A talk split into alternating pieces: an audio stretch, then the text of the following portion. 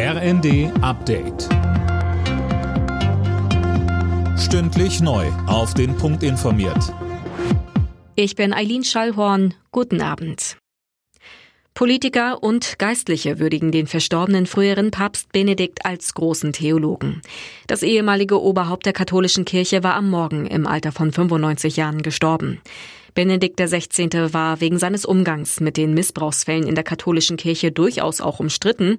Georg Betzing, der Vorsitzende der Deutschen Bischofskonferenz, sagte: Der Missbrauch, der in der katholischen Kirche uns und unsere Wirklichkeit bis heute so nachhaltig prägt, weil er mit dem Verlust des Vertrauens und der Glaubwürdigkeit verbunden ist.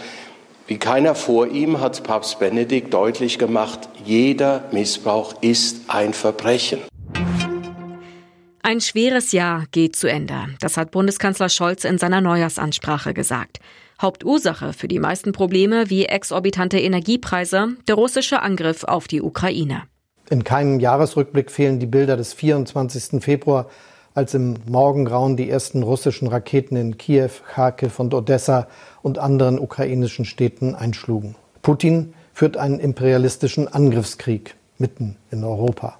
Diese Zeitenwende stellt auch uns und unser Land auf eine harte Probe.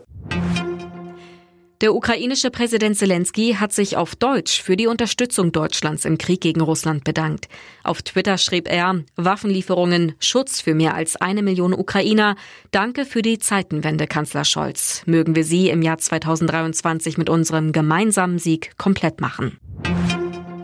Der Pole David Kubacki hat die Qualifikation für das Neujahrsspringen morgen in Garmisch-Partenkirchen gewonnen. Er setzte sich mit 140,5 Metern durch. Mit 126,5 Metern landete Philipp Reimund überraschend als bester Deutscher auf Rang 9. Favorit Karl Geiger patzte und schaffte es nur auf Platz 30. Alle Nachrichten auf rnd.de.